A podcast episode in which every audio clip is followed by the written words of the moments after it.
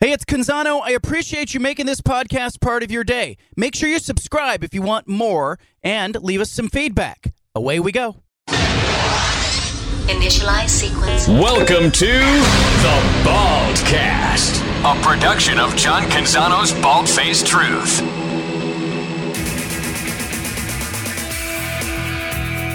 Back to the Bald Faced Truth with John Canzano. Peter Sampson is up next with The Pulse from 6 to 7 on 750 The Game.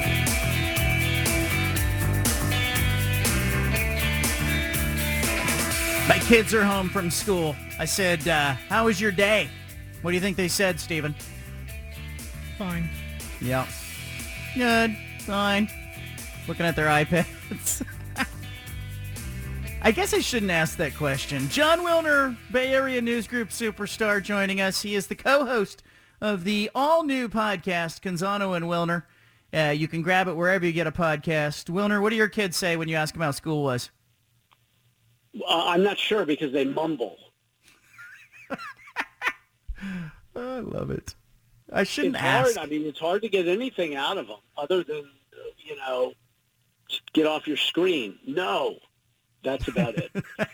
We also have a uh, we have a little rule in our household. We don't let them get on the screens before school, like in the morning. That's a big no. But they can ha- they can get on when they get home, and so you know. eh, meanwhile, I'm at the breakfast table uh, on Twitter, so I don't know how hypocritical that is. Uh, Wilner, let me ask That- you. That's a big issue. That is a big issue. True. They watch, they see me, and they're like, "Why? Why? If you can do it, why can't I?" So, Yeah, because tell them you're paying the mortgage. Um, let me Yeah, ask. That's a good one. let me ask you a question. Uh, Brett Yormark, the Big 12 conference commissioner, he comes out today, throws one grenade, says, you know, he's looking west into the fourth time zone, which is interesting. Uh, he also said that uh, he is uh, kind of dancing around the semantics of that early negotiating window with ESPN and Fox, and he says that they're planning to talk about early negotiations. What is he doing by, by being so public with all this stuff? Well, I mean, he certainly is trying to show his membership, which is the you know behind uh, a, on the contractual timetable. They are behind the Pac-12 by a full year, behind the Big Ten by two years. So what I think he's doing is trying to show his membership that he's he's being aggressive and he's out there and he's he's trying to do everything possible to kind of make up that distance uh, in the strategic distance that separates the Big 12 from the Pac-12 in terms of the contract negotiations. Uh, is he trying to destabilize the Pac-12? I mean, you could you could argue that he is when he says those things. You could also say, well, he's talking about San Diego State, Fresno State, Boise. You know, uh, I know everybody immediately points to the four corner schools when he talks about getting in the fourth time zone, but you know, Arizona and Arizona State are not in the Pacific time zone for the crucial month of the football season, and Utah and Colorado are never in it. Uh, would the Big 12 like those four schools? Absolutely. But I think there's also, they look at it like there's other options to expand west if the Pac-12 stays together. Yeah, I think uh, it's just weird to me that he's talking about it so much. Meanwhile, you know, I mean, George Kliavkoff did talk about it on Media Day, but he's pretty much gone underground. I don't get yeah, two the... very different approaches. Very Yeah. different approaches. Clear, uh, Yormark says the things out loud that commissioners only say in private. He's he's the total opposite. Whereas you could argue the Pac-12 should have been more uh, a little bit more proactive with its public messaging in the last, you know, uh, what two and a half months. But they took the tack they did, and Yormark is very different in his his approach. John Wilner with us, Bay Area News Group. I want to turn the focus a little bit to the weekend. Oregon trying to bounce back. Eastern Washington is the opponent. I asked a question to our listeners earlier. I said, the bigger gap, is it between Oregon and Georgia or Oregon and Eastern Washington? How would you answer that? Uh, that's a great question. It's certainly, uh, I don't think Oregon's going to win 49-3. Does that, how's that, does that answer it? Yeah, probably. Have- Have they said any, is Bo Nix, is Bo Nix for sure the starting quarterback Saturday? I, we're all assuming so because, right? I mean, if he was going to make a change, does he? I don't know. I mean, like maybe he does make it uh, for the opening, you know, series of the game, or maybe he lets Bo come in and get a couple quarters, and then he lets somebody else get a chance to play, or maybe maybe the reason we haven't seen any of these other guys is that maybe they're not any good. I don't know. Yeah, I mean that could be very well be the case. Uh, I wouldn't be surprised if you know if, if Thompson or, or Butterfield you know get a series or two in the first half, maybe when the game is competitive. Uh, you know, why not see what those guys can do, right? Uh, at the same time, if we don't see them, maybe you may have a great point. Maybe they're not ready, and that would be a pretty telling statement uh, unto itself. I'm going to look at the schedule outside of Oregon, Eastern Washington, uh, but let's start with that game. Uh, what do the Ducks, in your mind, have to prove in that game? I mean, I just think they need to show the, uh, a, a, level of competency that you would expect against a, a Big Sky opponent. Now, Eastern Washington's usually, you know, pretty competitive uh, with Pac-12 schools. So, you know, uh, Oregon should be ahead at halftime by a couple of scores and shouldn't really be under any kind of pressure in the third and fourth quarter. And I think if they if they are, that'll, that'll be pretty telling. I mean, there's no way they're not going to have any kind of you know uh, emotional letdown or, or uh, any kind of uh, mental issues after that beating. That was a, that was one that was so bad it it rocks your confidence a little. So it'll be interesting to see you know, how they respond. I think it's a good test. It's a, certainly a better test than, than I would have expected because I didn't expect they were going to lose 49-3. Wilner, the Beavers are going to Fresno State. Jeff Tedford and Fresno State expected to be pretty good. They got a quarterback. You got Tedford. You got a hostile environment. Uh, Oregon State at uh, Fresno State. Uh, in your mind, how important is that game for Jonathan Smith and Oregon State, and how important is it for the conference? Well, certainly any game against the Mountain West these days is it has taken on added significance because the Pac-12 did so poorly last year, right? So every one of these games, whether it's San Diego State or Fresno State, uh, Boise State, is, is more of a, a, a, a weapon of judgment in some ways for the for the Pac-12, and, and often a no-win situation. It's like, well, sure, you should beat the Mountain West teams, and if you don't, then it's a big story. So I think it is important uh, for Oregon State to like if they can win this game, then you got to think they're coming out of non-conference uh, three and zero. Oh. I don't remember who they have next week, but if you're three and zero oh coming out of non-conference, you are in great position to get back into the postseason. So to me, this is a game. A lot of it is about the bowl math more, than anything else. As you look around the rest of the games for the weekend, uh, you know, there are some big ones. Arizona in the nightcap is hosting Mike Leach in Mississippi State. It's a really interesting game. I mean, Arizona's much better than they were a year ago. At least they look that way.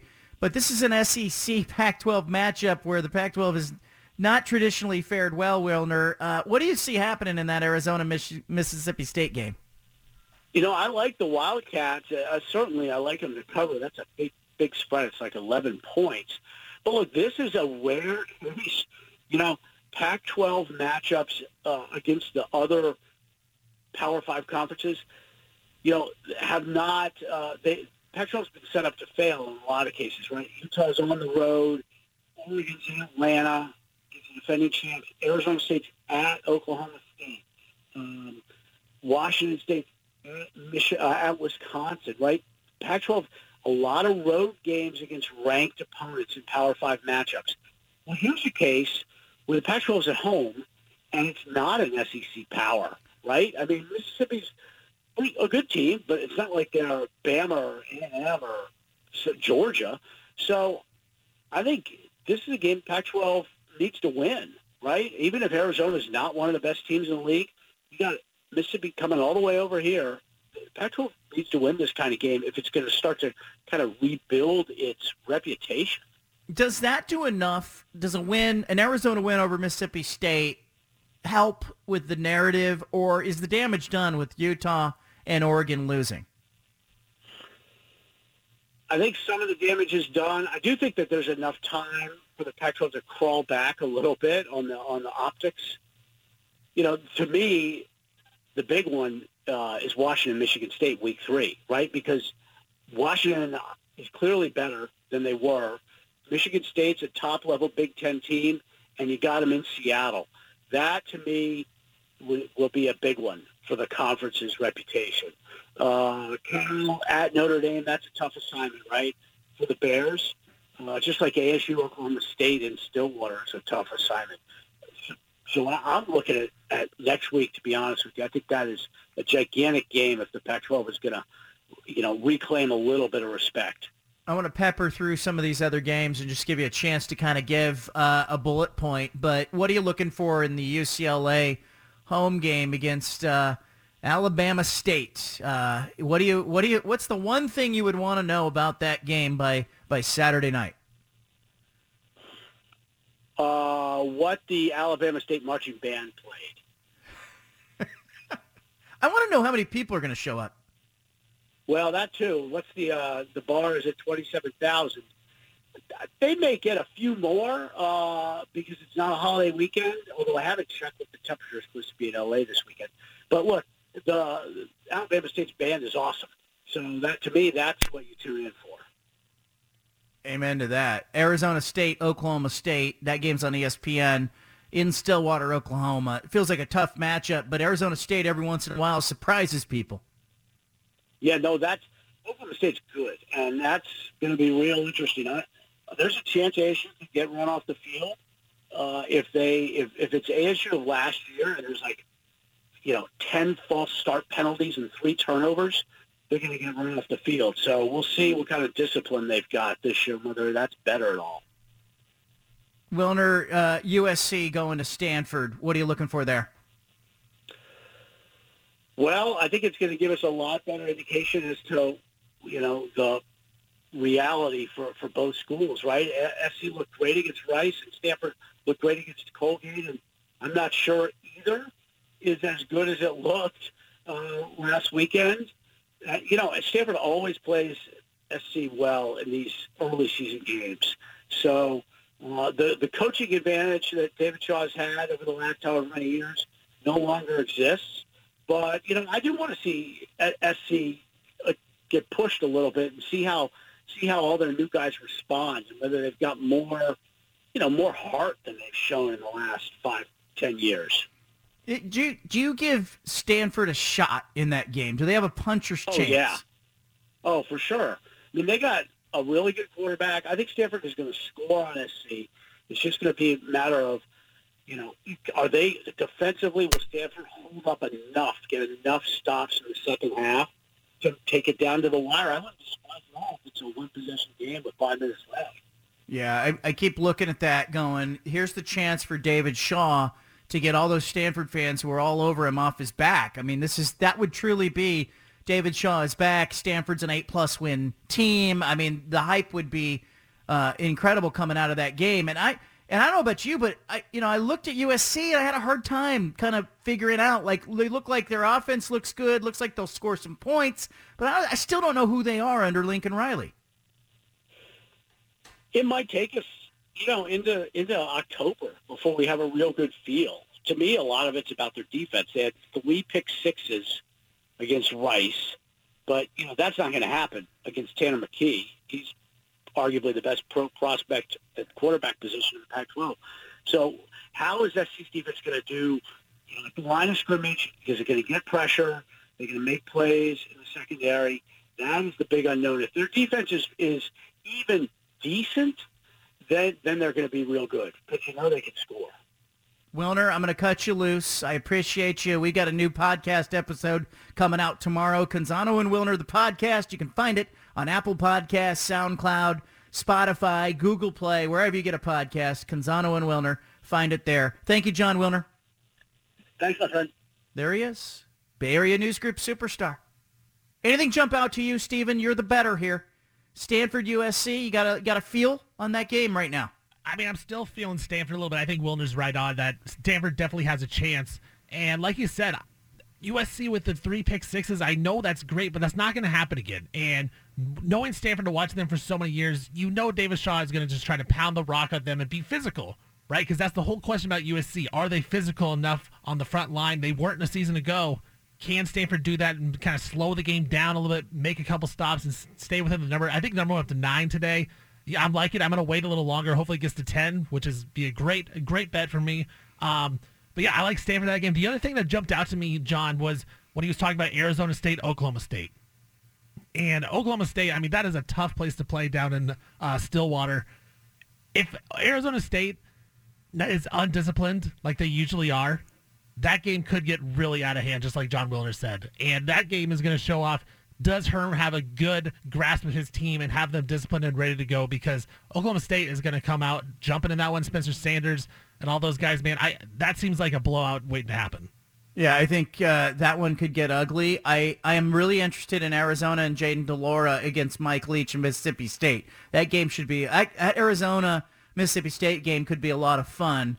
I disagree with Wilner a little bit. I don't think Arizona winning that game, I don't think erases the narrative from week one. I don't think it makes anybody think anything differently because I think they're going to view Mike Leach and Mississippi State as a different kind of SEC program. And we've seen Mike Leach lose some. He's got some bad losses. Like you know, he was at Washington State. He lost to Portland State. You know, we, every once in a while, a Mike Leach coach team lays an egg and just doesn't play well. And offensively doesn't have it together. And, you know, I think the narrative on that one, I think it's going to take a lot more work from the Pac-12 to erase what happened in week one. Yeah, I think with Arizona, if they pull off that win, what it's going to do is going to make it so every Pac-12 team doesn't just count that as a win. Right before the season, you're counting out wins. Your team plays Arizona. Uh, that's yeah. a win right there. If they beat Mississippi State after beating San Diego State on the road, you can't count that up as a win, a guaranteed win anymore.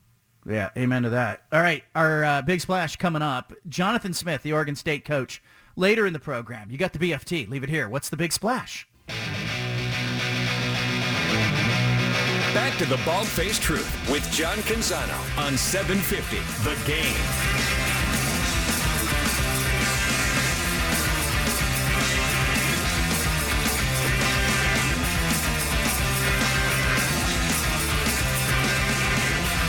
Jeff Tedford, the Fresno State coach, former Oregon assistant, on tomorrow's show. That should be a good one. Every day on the program, we give you the big splash. It's the one thing that you need to know. This is the one thing you absolutely need to know today. Look, look, look at it. Where? Down there. But the... The Big Splash!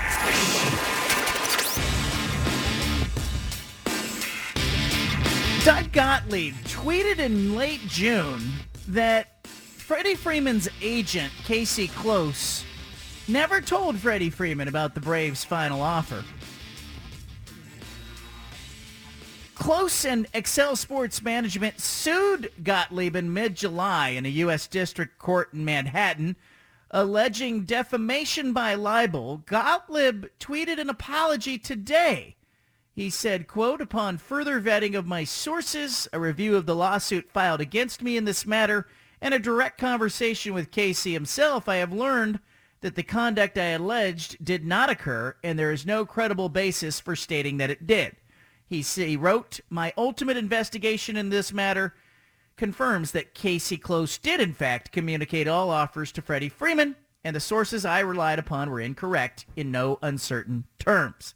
Gottlieb, uh, 58, um, uh, said at the beginning that Freeman had fired Close. However, Freeman's listed agency remains Excel, according to the Players Association. Uh, Gottlieb uh, appears on Fox Sports, on the Pac-12 Network, on CBS Sports.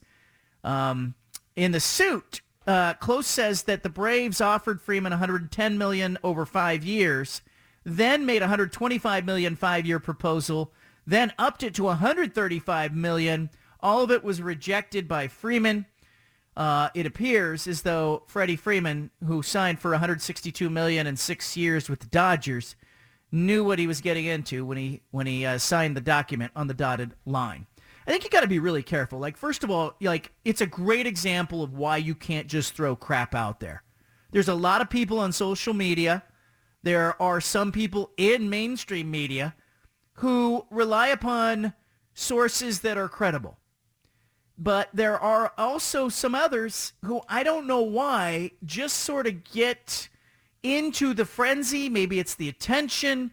I don't know what it is, but get into the practice of just throwing crap out there that is shaky information. And I've told people this, and I'm going to say it again. Like, you're never going to hear me on this show repeat something or say something that I can't vet or I don't believe is credible and pass it off as breaking news. I'm never going to do that to you. I'm never, like, if I'm wrong, I'm wrong. But I'm never going to take information from a source that I'm just not sure about. And that happens all the time. All the time, I get tips and I get information and I go, ah, spider senses tell me that that may not be all that it seems. And what I do with that information is instead of just regurgitating it or quickly tweeting it, I will turn around. I think the responsible thing to do that most journalists will do is you turn around and you run that by somebody who is in a position to tell you, yes, it's true. No, it's not true. In a lot of cases, like what Doug Gottlieb should have done is he should have gone to Excel. Should have gone right to the agent and said, hey, I have a source telling me that you didn't tell Freddie Freeman that, that, that the Braves had made this offer. And that gives Excel the opportunity to go, well, yes, we did.